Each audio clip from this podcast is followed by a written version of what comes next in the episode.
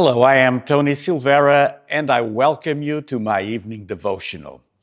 This week, we're learning together about the voice of God.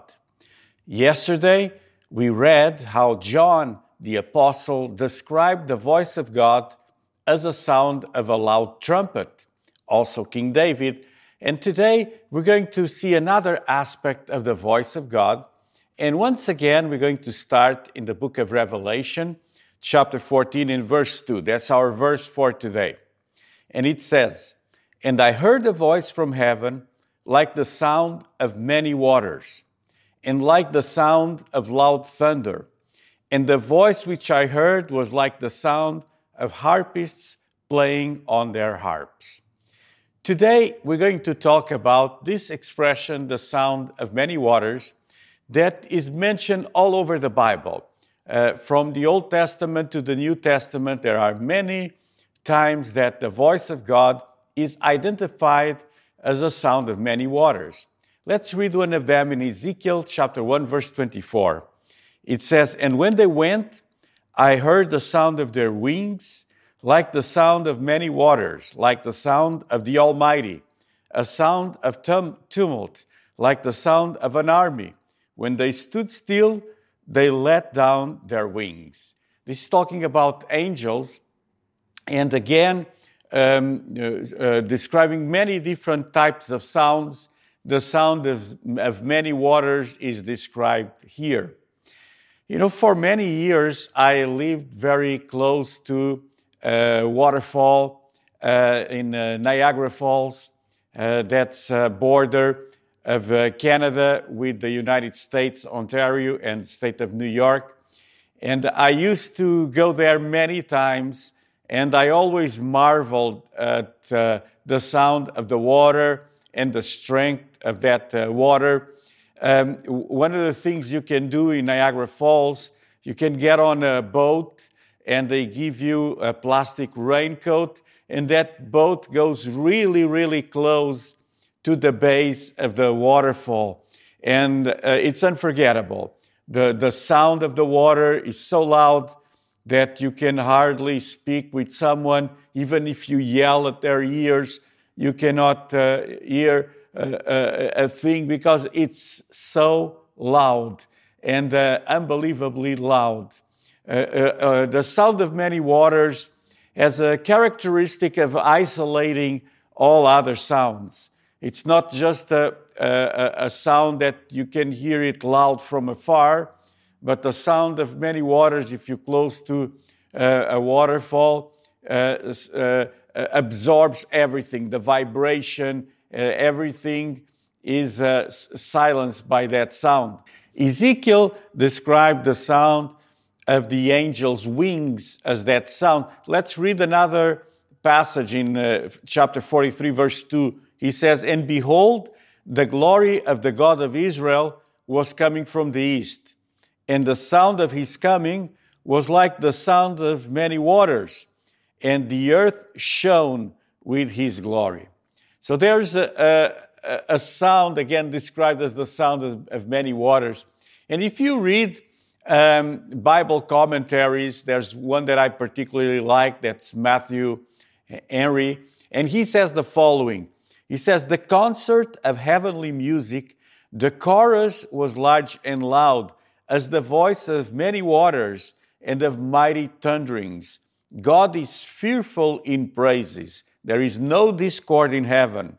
The morning stars sing together, no jarring string, nor key untuned, but pure and perfect melody.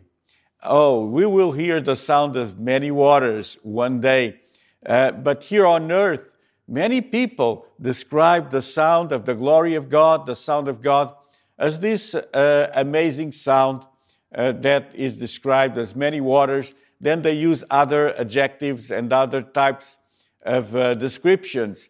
But if it was just one prophet, but there's many, look at what Daniel said in Daniel 10:6. He says about uh, this mighty angel, his body was like beryl, his face like the appearance of light, lightning, his eyes like flam, flaming torches, his arms and legs like the gleam of burnished bronze, and the sound of his words like the sound of a multitude.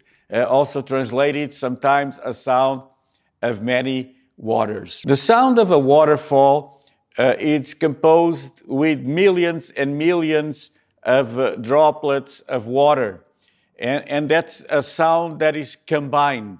Uh, it's, it, it's not a static sound, it's a combination. And it's always changing. It can produce a, a, a very similar tune, like the sound of the ocean, uh, is also the sound of, of many waters. And that, that sound is an accumulation of small sounds that all put together produce this magnificent sound that it's hard to describe. Uh, uh, in our days, we have power amplifiers. Uh, here at this studio, we have very powerful uh, loudspeakers, and, and we can produce all types of sounds. At the time that the apostles wrote the Bible and the prophets talked about these sounds, there were no uh, amplifiers like we have today. Uh, uh, sound, uh, the loudest sound that they knew was the sound of nature. And probably the loudest compound sound that they ever knew was the sound of a, of a waterfall or the sound of the ocean, the sound of a flooding, the sound of many waters uh, is a really hard to describe sound. But when you, when you talk about a voice uh, that sounds like many waters, here in Daniel is described as the sound of a multitude, because the sound of a multitude is similar uh, to the sound of many waters, because it's composed also of small voices, all combined to form a louder voice. So, tonight, as we are meditating in the voice of God, and I wanted to refer this sound that uh, there's uh, many other Bible verses that describe uh, uh, the sound of the voice of God as many waters. The most important thing is not to perceive the voice of God, but is to listen, to truly listen to what God is saying. And how should we prepare to hear the voice of God? Let me give you four uh, easy to follow steps. Number one, pray for wisdom when you have a decision making process and you need God's direction.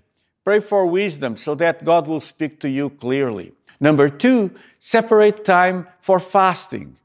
Uh, sometimes prayer is not enough. We need to discipline ourselves, subdue our flesh, our body, so that we will be able to communicate with God in the Spirit. Number three, also God will use wise counsel around us, people around us, to speak into our lives. And number four, pray again. And this seems to be a very simple counsel. And they say, but you're telling me about listening to other people when I want to listen, listen to God. So, how do I differentiate? You know, God uses people to speak to us. That's right. Uh, you're listening to this uh, evening devotional, and maybe you think, oh, I, am listening to Tony. Well, you, be, you can listen to Tony, but uh, I want to tell you that God can speak through me. And so God speaks through people around us. The question is, can you hear the voice of God? Tonight, I've mentioned this aspect of the voice of God sounding like the voice of many waters, like the voice of a multitude.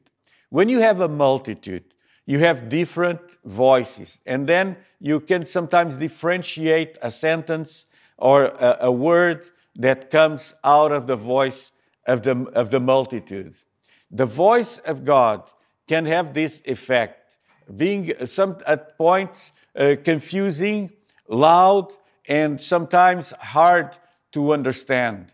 That's why when we take time to listen and to pray, we uh, tend to pay more attention. And as God speaks, just obey the Lord. Just do whatever God says. Even if sometimes it seems to be against our logic, against the flow of what we think it should be, God many times doesn't make sense immediately, but He will make sense at the end. God wants to speak to you. Tonight, you took some time, a few minutes, to listen to this devotional. And I believe that God is trying to tell you something through these devotionals because most of all, He will use His Word. Even though we can listen to His Word from many different voices, differentiate what God is t- trying to tell you. And as you do so, your life will be successful. This was my evening devotional. Tomorrow, we'll continue learning about the voice of God. Have a great evening. I'll join you here again tomorrow at 9 p.m. If you're watching on YouTube, don't forget to hit that red button. That will greatly help our channel. If you're watching on Facebook, just share the message. God bless you. See you tomorrow.